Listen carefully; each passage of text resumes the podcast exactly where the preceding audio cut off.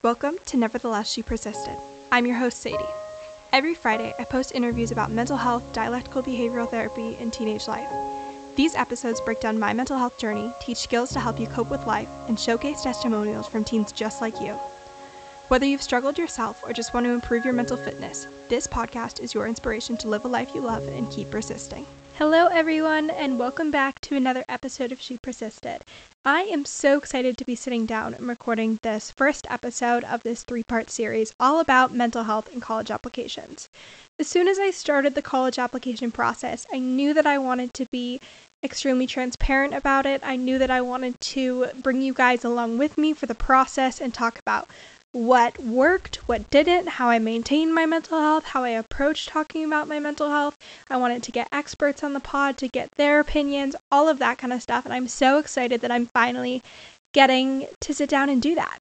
So, to give you a lay of the land, this first episode is going to be about my application, my story, my stats, what I told colleges about my mental health journey, what I didn't, and how all of that panned out. Next week's episode is going to be with my dear, dear, dear friend Maya. She's been on the podcast before. I love her to death. She's one of my best friends in the whole entire world, and we're going to dive into what the college application process is like on your mental health. It's extremely stressful. You have immense amount of work you're submitting. You're putting yourself on the line for judgment and potential rejection. So we're going to talk about what that experience is like, how you can maintain your mental health during the process and tips and tricks to kind of navigate that rejection, work through it, deal with it, all of that kind of stuff. For the third episode of this series, I am having a former college admissions counselor from a top 50 school come on the podcast and we're going to dive into the do's and don'ts of talking about mental health in a college application. As you'll hear in this episode, I was pretty transparent about my journey, but it's also important to be mindful about how you're displaying your mental health in any professional situation, whether that's a college application, a job application, an interview, etc. So we're going to dive into what should you mention, what should you not, what should you be aware of, all of that kind of stuff. So I cannot wait for you guys to listen to these three episodes. And without further ado, let's get into my experience. So I wrote down some notes for this episode to prep and make sure I talked about everything that I wanted to talk about. And I'm going to start with my stats and my application that I submitted, and then I'm going to get into my thought process, my advice for you, and actually what I wrote about in my essays. So, sophomore year, freshman year, even junior year, when I thought about what I wanted to write about for my college application, I had no idea. I didn't really have a narrative, I didn't have a story. I'm not an athlete. I wasn't out of school for years and years building clubs and being in leadership. I'd done this immense amount of personal growth and treatment, but I didn't really have any of these standard boxes that I could check within the school realm. And so when it came time to kind of construct my college application and my narrative, what I was submitting to colleges was, and I promise this isn't a joke, I was submitting a year and a half of grades. So, freshman year, the school that I attended didn't do grades, so I had nothing to submit for my freshman year. I had taken a medical leave of absence during the second semester, and the first semester I'd taken classes, but there were no grades. For sophomore year, I did have a year of grades, but it wasn't from a very well known school. It was from a small boarding school, but on my transcript, it does show as the local public school. Junior year, a lot to kind of adapt the public school system of grades and test taking and studying. I went from a therapeutic boarding school that was extremely lax regarding academics. I don't think I did homework that entire year, and I promise that's not an exaggeration. I'm not just being like, oh, I didn't do. There was not homework. And I went to a typical public school. And during those first six, 12 weeks, even, I had multiple F's in classes. Like, I did not know how to study for a test. I was doing all the work, I was doing the homework, I was doing the assignments, but I didn't know how to study for a test. I didn't know how to take a test. I was struggling. I reached out, I got support, I asked my teachers, I asked my friends. I was able to adapt and come out of that semester with I think I had three A's and three B's, if I remember correctly. I was able to turn that around, and it still wasn't what I wished it would have been. And knowing that those were the only grades I was going to be submitting to college made me really nervous because second semester of junior year, we had coronavirus. So we went pass fail at my school, which meant I was submitting to my early decision and early action schools like year and a half of grades. Most people were submitting three years of grades and AP scores. All I had was a year and a half of grades, and I was honestly, I didn't think I was going to get accepted. My first thought was that I was going to get rejected. But beyond that, if there was even the slightest chance that I could get into my early decision school, I was positive that I was going to get deferred because they had almost no information on me academically. So my GPA that I applied to colleges with was weighted a 3.93 and unweighted, I think it was like a 3.8 something. My current GPA after the fall semester is wrapped up during my senior year is a weighted 4.0 and an unweighted 3.83. And I'm telling you that because I'm not 100% sure about what my GPA was when I applied, so like I felt like that's a more accurate metric. But yeah, moving on to standardized test scores. If you were familiar with the college application process during the pandemic, you would know that almost every single school, actually I do think every single school went test optional. The UCs didn't accept test submissions at all. Many said optional, not required, and some did recommend it. I really, really, really wanted to submit a test score. And I'll get into kind of how much I was able to improve my score because that was a huge factor of why I wanted to show that. But I was submitting a year and a half of grades, and if I couldn't submit a test score that matched what the school was looking for, like they had no reason to academically believe that I was suited for their institution. So I knew that my GPA was on the low end, if not below the average of the school I was applying to. And I kind of told myself it was a it was it wasn't okay, but I didn't have the opportunity to get those spring semester AP grade boosts. I didn't have access to AP courses freshman and sophomore year, which meant that I didn't again get that that grade boost. So my GPA for logistical reasons was already at a deficit and I also had some Bs on my transcript. So for that reason, I really felt it was important to submit a high test score. Now, my testing process was stressful and all over the place to say the least. I got a SAT prep, one of those giant, like 10 tests in it, walks you through all the sections, test prep books during my sophomore year. And I was spending probably like 30 minutes a night kind of working through that, highlighting, taking tests, doing sections. So I started studying for the SAT during my sophomore year of high school. I don't necessarily think that everyone needs to do that. I know I was not doing practice tests every single weekend, but I was consistently studying since sophomore year. So the first time that I took the SAT was in August of my junior year of high school. And going into the college application process, my hope was that by the end of junior year, I would have a test score that I was completely confident with. I would be done with the SAT and ACTs before the summer, before senior year. I would finish up my personal statement during that summer break, and going into senior year, I would be almost done with my college applications didn't happen. so when I took that first SAT during my junior year in August, I scored a 1240. Flash forward a year from that point in September of 2020 when I took the SAT again, I got a 1360. So on the SAT, I was able to raise my score about 120 points. I did work with a tutor and regularly do practice tests, test sections, timing myself, working through the questions, looking up explanations, all of that kind of stuff. And I was planning to take the SAT for pretty much one of the final times in March of 2020. And that was when COVID hit, literally almost two weeks from now. It was on my birthday, and I checked the night before and I was like, is my test center open? And a test center with the same name as my test center had been closed. So I was like, okay, it's canceled. Like, this sucks. I was really bummed, but I was like, it's COVID. Everything is being shut down. Almost all the test centers were closed, so I didn't go. Lo and behold, the test did happen. I missed it.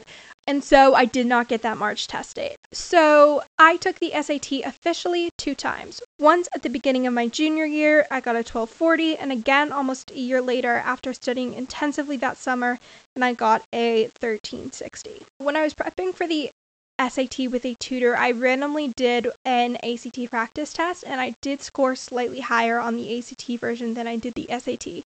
So when March came and I was planning to take the SAT, after that point I was planning to transition to exclusively ACT test prep and I was just going to get ready, prepare to take the ACT and commit to that. And so I didn't take the SAT but continued to test prep in preparation for taking the ACT. So from that point onwards, I studied to take the ACT. The first time I took the ACT, I got a 31, which was already improved from what my SAT score was, but it was still one below the range of University of Pennsylvania, which was I think 31 to 35 was their range. I could be totally wrong on that, so don't quote me. I took it again a couple of months later and I got a 33. So that broke down to be a 36 in the reading and English section, a 32 in the mathematics, and a 28 in the science section and that was a total mess to get that test taken because it was in the middle of a pandemic. So that was the test score I applied with. I applied with a 33 on the ACT, which translated to a high 1400s, low 1500s on the SAT.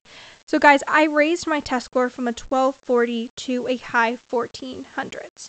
So if you have a test score that you're not happy with when you take the PSAT, when you take the SAT, you can raise that and you can raise that a lot. I know I was really discouraged when I started Googling. People were saying, like, oh, like 100 points is a lot to raise your test score. And I was like, I need to raise it way more than 100 points if I have any chance of looking at these good schools. Like, I, I need a miracle, was basically what I was hearing and with consistently doing practice tests, learning how to take the test. So, while the SAT does mark your academic achievement and potential and intelligence, it is a game in the way that it's written. Every single answer is in front of you in the book. You just need to know how to look for those answers. You need to know what sentence structures to look for. You need to know what kind of questions they're asking. You need to know which formulas to memorize, and you're good. So, if you want me to go into more detail about how I studied and approached taking the ACT and the SAT, I could do like a TikTok series or an Instagram post on it. So let me know, DM me or email me, and I can do that. And so the reason I'm being so transparent is one, I think it really says a lot to how much you can improve your score with dedicated practice on the ACT and the SAT. And I also really do think it shows that a perfect GPA and a perfect test score aren't necessarily everything. And you can have a really modge podge of an application of sorts.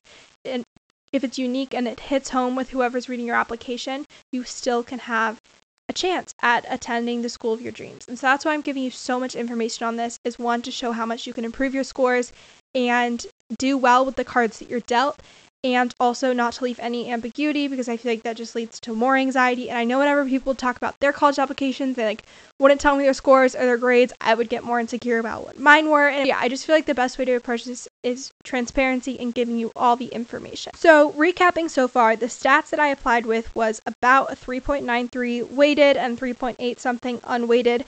I applied with a 33 on the ACT and I had a year and a half of grades that I was submitting. The next thing that I wanted to touch on was the APs I took. I was not even aware of AP classes until I got to public school, but it really is a thing that people stress out about, and it's important if you take AP classes or whatever.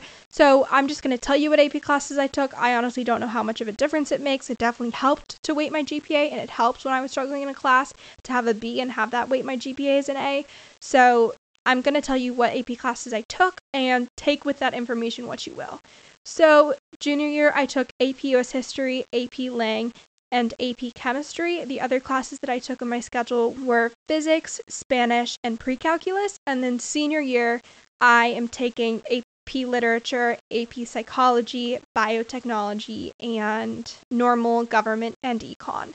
So, total that's six APs during all four years of high school. However, I was applying with grades from three APs, and I had three more on my schedule for that fall semester, but I hadn't gotten grades yet. Next thing I'm going to dive into is the activities that I had on my Common App. So, if you haven't done the Common Application yet, your activity section is basically could be compared to a resume. You're talking about whatever clubs you did, whatever internships you did, whatever projects that you have on the side that you spend your free time doing. That could be a sport, all these kinds of things. So I think you can put up to 10 total activities in your Common application. And it doesn't have to just be sports and clubs. I put my podcast, I put my job. If you have work experience, it's really valuable. It shows commitment, it shows hard work, it shows persistence, all of that kind of stuff. So in this order, here is what I put in my activity section. The first one I put was my podcast. So the category I said was journalism and publication said it was about 20 hours per week, 52 weeks per year. So I was the podcast founder, creator, and host of She Persisted LLC. And you can have like a very short blurb. So what I said was 50 episodes released, interviewed world renowned clinicians, receives over 10K monthly listeners, featured as one of the most influential Gen Z podcasts. So that's what I put as far as the podcast in my activity section. Additionally, I put my job, which is a podcast production assistant for a Dear Media podcast. So I said produced episodes and content reaching over 1 million audience members, spearheaded guest outreach booking, managed responses to inbound communications. And I said that was 15 hours per week for 52 weeks per year. And to give you context, most of these activities that I was listing, because I'd just gotten out of treatment junior year, I only had two years of experience for many of these things. So even though I didn't have all four years of participation in these clubs or activities, I still was showing commitment and putting a lot of my free time into these activities. So the rest of the things I'm not going to go into that much detail for, but I put in my community service volunteer work at my local hospital. I put that I was a varsity team member for my mock trial team, that I founded and was a member of the community service club at my boarding school. I was a student government representative and secretary at my boarding school. The other clubs that I listed were Broadcasting Club, Red Cross Club, Women in STEM, and the last thing that I put was being a member of the cheerleading team this year. Those were the activities that I listed. And again, I was trying to put together a resume despite the fact that I had been in three different states during my first three and a half years of high school. This week's episode is sponsored by Teen Counseling. I cannot tell you guys how many DMs, texts, emails I get from teens, parents, even friends asking how can I find a therapist? How can I enroll in therapy? How can I find a therapist for my teen? How do I tell my parents I want to go to therapy? That's why I'm partnering with Teen Counseling. Teen Counseling is an online therapy program with over 14,000 licensed therapists in their network. They offer support on things like depression, anxiety, relationships, trauma, and more, and it's all targeted at teens. They offer text, talk, and video counseling. So no matter what level of support you're looking for, they got you. You're going to go to teencounseling.com slash she persisted. You'll fill out a quick survey about what your goals are for therapy, whether that's improving your mental health during the pandemic, working on your relationship with your parents, improving self-esteem, whatever it is, they'll match you with therapists that fit your needs. You'll enter your information and your parents' information. Your parents will get a super discreet email saying your child is interested in working with a licensed therapist at teencounseling.com. They head to the website, learn a little bit more about the program, and a preview to work with a therapist. And from there, you can meet that therapist on a frequency that works for you. This is a great way to dip your toe into the therapy world and get support when you need it without having to go into an office, meet with a therapist, meet with a stranger, and go through all of that for the first time. So you can go to teencounseling.com slash she persisted. Again, that's teencounseling.com slash she persisted to get started today. So with all of those application pieces put together, I'm going to talk about what schools I was looking at. And this list changed a lot. At one point, I had almost entirely safety schools and target schools to having predominantly reach and a few target schools on my list. And I want to credit my parents a lot with kind of motivating me and pushing me to do that because I think if I was applying myself, I do believe in myself and my potential, but I don't think I would have believed that I even had a chance at a lot of these schools, and I still had the headspace of why not try applying? Why not put your application in? It might just be what they're looking for. Go for it. Why not do it? It might be crazy out of your target list of schools, but if you never apply, the answer will 100% be no.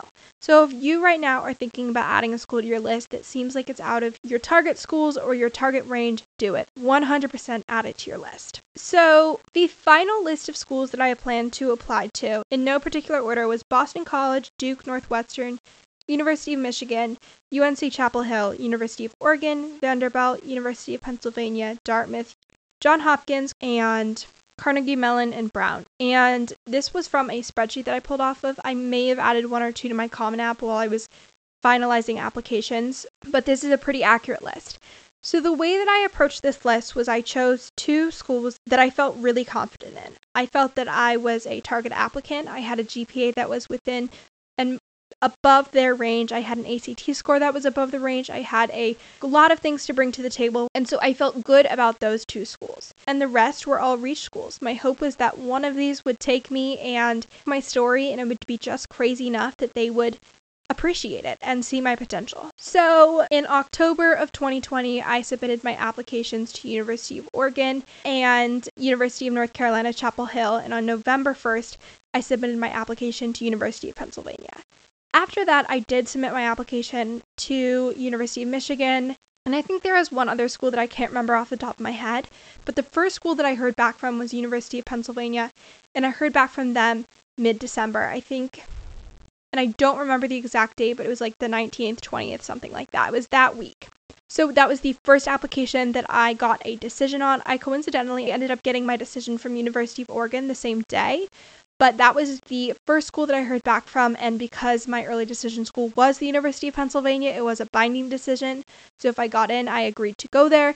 And so from that point onwards, I didn't submit any further applications, and those that I had submitted, which was about three or four, I withdrew my application and denied acceptance. And like I've said so far, that was 100% not the way I thought this was going to go. I remember having a conversation with my mom where she was like, you know, like taking a postgraduate year could be really helpful for you just to kind of improve your GPA and your grades and it'll just really help you like get into one of these top schools. I remember she was like forwarding me articles about like community colleges and like how it can be really effective to transfer from a community college. So like I didn't really know where this was going to go. I, like I said, 100% thought I was going to get rejected. If anything, I thought I was going to get deferred because they had no information on me and couldn't even make a decision. And somehow, magically, that was not the case. So I think I'll put this in the title so you already know at this point, but I'm going to attend the University of Pennsylvania. That was my early decision school. So now we're going to dive into what I wrote about my personal statement and my supplement because that's why I waited this long to kind of do what was in my essays because it was specific to the University of Pennsylvania. So the reason why I decided to do University of Pennsylvania for my early decision school, there was a couple of reasons. When I was looking at schools, I looked at the top psych programs. I wanted a school that had a really good psychology program and was ranked well in the nation for that major. So I looked at those schools from there. I wanted a school that wasn't in the middle of nowhere.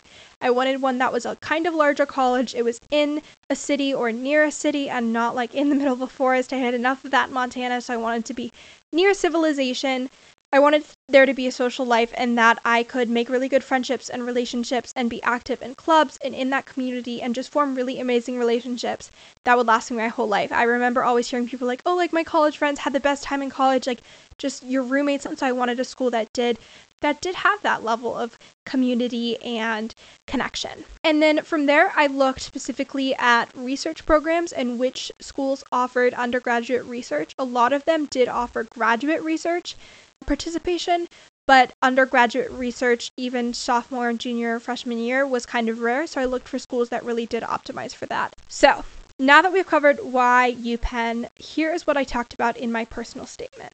Maybe I'll read it. Is that weird? I'll try and like make it interesting. okay? Sorry guys. Like I could summarize it. It's also on my website, so just you can skip past this if you want to read it yourself. But yeah, I'll put it in the description box. But I'm going to read it. I won't read you supplementals, but I'll read the personal statement because I'm proud of it. I want to start this essay by acknowledging my story is not one typically showcased in a college application. Nor, as you are about to learn, is it one that many would choose for themselves. But it is my story and one of grit, determination, and perseverance. At age 13, I battled depression so severe I had become physically paralyzed for hours and trapped in my own thoughts and self disgust. Not long after that time, I left home for a year and a half, putting a pin in my high school pursuits in the hope of drastically shifting my life trajectory. It was a lot for an eighth grader. To my own surprise, this saving grace of treatment worked, but not because there was a miracle cure. There was no happy pill that magically solved all my problems. If anything, the miracle is me deciding that I wanted my life to be different. At that point, for the first time in my existence, I wanted to live a life I loved. From that moment on, every second of every day was dedicated to achieving this goal despite how far I was from it. I wanted to remind you that I was 14. I was not your average mental health guru in my mid 30s trying to align my inner chakras. I'd never been to prom and was years away from being able to legally drive a car. I nonetheless learned to rewire every belief system upon which I lived. In a family where I often felt isolated, I learned to build connections that fostered support, care, and community. I went from struggling with severe depression to becoming symptom and diagnosis free. This growth in itself is rare. However, at 15, I also started a podcast to share my unique mental health journey with the world. My persistence paid off. It blew up. In the first year and a half, I've reached tens of thousands of struggling teens, confused parents, and open minded professionals, all finding hope from my story. With over 50 episodes, I've led impactful conversations with industry experts, fellow teenagers diving into their own mental growth, and others working to spark cr- crucial discussions in the mental health space. My audience has doubled in the most recent 30 day period and is on track to double in size again by the time you review my application. The following is representative of the many emails and comments I receive in a given month. It is outstanding, and I will listen to all the episodes and share with my family. Sadie is wonderful and quite self aware, healthy, and intelligent. The podcast will help many people, my family included. It exudes kindness and a desire to help. From a father of a teenage girl struggling with depression and anxiety. Getting to the healthy, strong mental state I was able to achieve several years ago took immense effort. finding the motivation within myself to do this work was the hardest thing I've ever done. I created my podcast to help other people like me find their motivation, and it's working. My next step to become a clinical psychologist so I can do this on an even larger scale. My experience may not be the type commonly presented in an application. However, I'm so very proud of my experience that began back in my eighth grade year. I'm extremely fortunate to get to be the protagonist in this epic and high impact adventure. My story has been well earned, and through my podcast, I've learned that sharing it is a step towards being part of the solution, not part of the problem. And my story is only just the beginning. So that was my personal statement, and it theoretically would have been submitted to every single college that I applied to. So, kind of diving into my thought process behind this, I had literally, I think, it only a paragraph about my struggle with mental health. I did touch on it. I did mention that it was the reason that I started the podcast and have this passion for clinical psychology. But it was more of a phoenix rising from the ashes moment, and that that was the baseline, but the focus was the podcast and everything that came from that struggle. Another thing that comes to mind to mention is that I think I only had three to four people read my personal statement. I had my therapist read it to kind of screen it and be like, oh, maybe that's a little bit too graphic. Let's cut that. This language communicates something else. I had both my parents read it and then I had my English teacher read it. So I felt like one of the most common pieces of advice I heard when people were talking about college applications was get everyone and their mother to read your essay and give you feedback. And I do think there can be benefit to that depending on what you're writing on. You want it to be received beca- well because you don't know who's going to be reading it. It's some random college admissions counselor who might be in a bad mood. You want to be 100% sure that your message is there clearly and will be interpreted correctly. And I think it's really, really important to go with your gut and go with the narrative that you feel to be true. I got small edits and spelling errors and changes like that and reframe sentence structures. It is my essay and my story and my application. And my voice, one of a teenager, does come through in this essay because I wrote it. And I did get feedback, but I didn't let it completely change to the point where it wasn't my essay anymore. And so I think that's another thing to to make sure that you keep in mind when writing your essay that it is your narrative and your story and that you get to be the one in charge of what it says. This week's episode is brought to you by Sakara. You guys know how much I'm stressing the importance of good sleep, good nutrition, getting outside, staying active, because when we don't take care of our physical health, our mental health truly suffers as well. I know that my emotional vulnerability is off the charts when I'm not taking care of my physical health. I can't be productive, my relationships struggle, and everything just becomes a mess. Sakara is a nutrition company that focuses on overall wellness, starting with what you eat. Their organic, ready to eat meals are made with powerful plant based ingredients and they're designed to boost your energy, improve digestion, and get your skin glowing. Their meals are delivered all around the US, ready to eat at your door, and you are good to go. They also have some amazing wellness essentials, like one of my favorites, their sleep tea, which you know I love a good cup of tea before bed to keep my sleep hygiene in check. They also have things like beauty chocolates, like chocolate that you eat to help your skin like literally mind blown. So many different supplements, teas, powders, granola, all of that kind of stuff. To get your hands on their amazing products, you can go to sakara.com and use code XOSADIE at checkout for 20% off. Again, that's sakara.com. Use code XOSADIE at checkout for 20% off your first order. So that was the foundation of my application. It was my mental health led me to have this passion, and with that passion, I've created this podcast, which is the first step I've taken to making change in the mental health field. Big picture, I want to go to your university because I want to become a clinical psychologist. I had two supplementals that I also submitted, which were required by UPenn. So one of them was about the Penn community, and one was about why Penn, like what you hope to do there.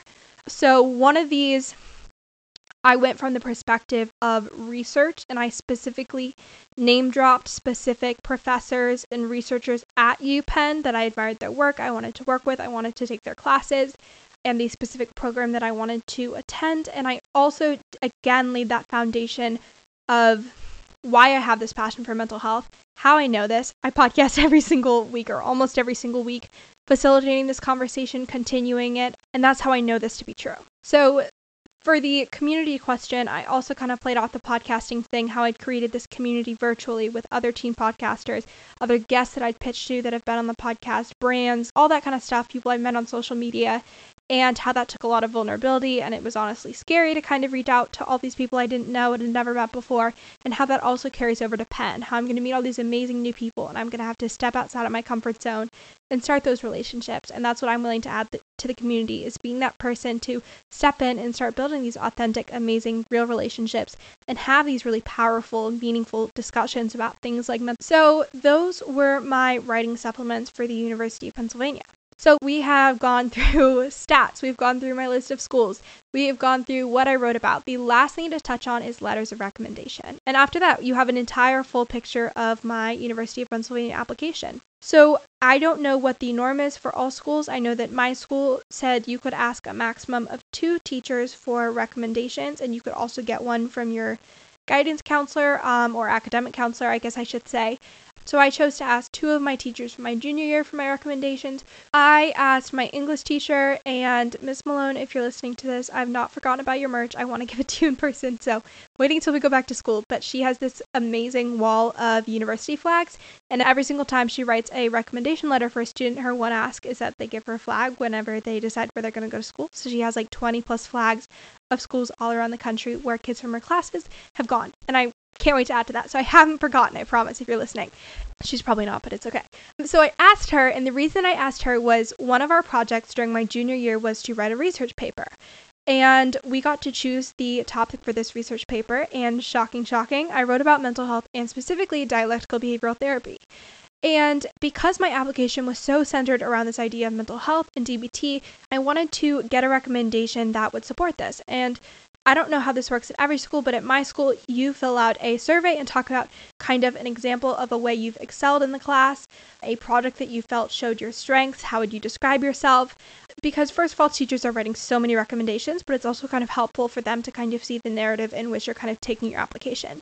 So having that example of how I had already applied my passion for mental health and my love for this research in the academic setting, I felt was really powerful. I also felt like I'd grown tremendously during that year in her class. I started not understanding how to do rhetorical analysis at, all to being like not too bad at it, if I do say so myself. And so I feel like she saw that persistence, she saw that growth, and I also had this great example of my passion for mental health research, which was showcased in her class. The second teacher that I chose for a recommendation was my history teacher, and she was also one of my coaches for mock trial. And the reason that I chose her was because I really felt like she saw me as a person. And so, like I mentioned, she was my mock trial coach, and when thinking about her as a recommendation writer, I went back to this one situation where this girl was having a panic attack during the mock trial meet. And having been there literally hundreds of times myself, I kind of jumped in and I took her to the bathroom. I didn't know this girl at all, and she was pretty shy. And I went in, I was like, okay, we're going to get some water. Just breathe. You got this. Put this under your eyes. And at first, she was like, kind of like, walking away. Like she was like, "What the heck are you doing? I don't know. You get away from me. I'm freaking out." But I was like, "Trust me, I got this. Just put this under your eyes. We got this. We're gonna be good." And Miss Klinsky was there as well. And I don't know if th- she like has ever thought about this again, but in that moment, I feel like she really got to see me through this lens of an authentic, caring person who had this skill in the, the mental health realm, had this compassion and empathy for people that are struggling with anxiety or depression or whatever it is, and saw me as more than just like a student. And so when thinking about a teacher who got to know me, even though I'd only been in person at my high school for one semester, she came to mind. And I don't even know what she wrote about in her application. I also felt like I was a strong student in her class, but that was something that I felt also added to my application, and that she saw me in a really authentic human personable way that also added to my mental health passions. And so the third recommendation that I had from someone at my school was my guidance counselor. And because I did transfer during my junior year, I was able to build an amazing relationship with her and really be open with her about my mental health and what I'd gone through and that I was I was like I'm good now, but I also just want to have you be aware of this and so I was able to spend a lot of time with her during that first semester. And I felt that that also helped me get an additional recommendation from someone who knew me and who who got me and could really speak to who I was as a person within the context of high school. And so if you want to hear more about my tips for building a relationship with your guidance counselor, you can listen to my episode on mental health advice for high school students. And the last recommendation that I do want to mention is actually someone that came on the podcast. And I reached out to one of the clinicians that I came into contact with in treatment at 3 East, and he came on the podcast, and that's Blaise or Dr. Aguirre. and he is an expert in adolescent psychiatry, dialectical behavioral therapy, teen mental health, all of that. And he saw me when I was literally at my worst. I came in there hating everything. I couldn't get out of bed. I I was at the lowest point in my entire life. And he saw me pull myself out of that depression and and build my life from the shambles that it was in. And so he saw this amazing phenomenal growth of me as a person.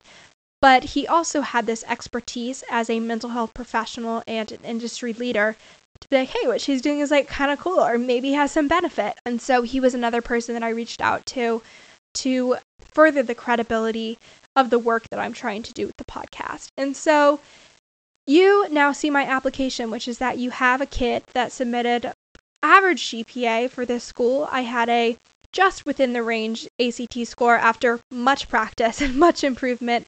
I had some recommendations that really spoke to the strengths of my application and what was in the application. I had an extracurricular which I'd put my all into, which was this podcast. My heart, my soul, every free hour, every free moment went into this podcast, and I was able to tell them I have 50 episodes, tens of thousands of listeners, audience members with amazing feedback, and this is what I've got for you. Please take it or leave it. And then building off of that, that extracurricular, when talking about why this school is for me and why I love mental health and why this is how I know I'm 100% sure this is what I want to do with my life. And that's my application. And it was the most shocking moment of my life. I'll post it on Instagram again when this episode comes out. I guess that's today. Guys, I'm recording this Friday. It was supposed to come out this morning. I'll post this week that that video again for you. But I I cried, I screamed, I was shocked. I no one in my family was expecting that to happen. Me least of all. Actually, my sister probably because right before we opened the thing, she was like, "I don't think you're going to get in and it's going to be really embarrassing." And I was like, "Thanks for the vote of confidence, Ivy. Thank you so much." And so I was I was shocked and I was appalled. And I'm so glad that I'm finally getting to sit down and record this series.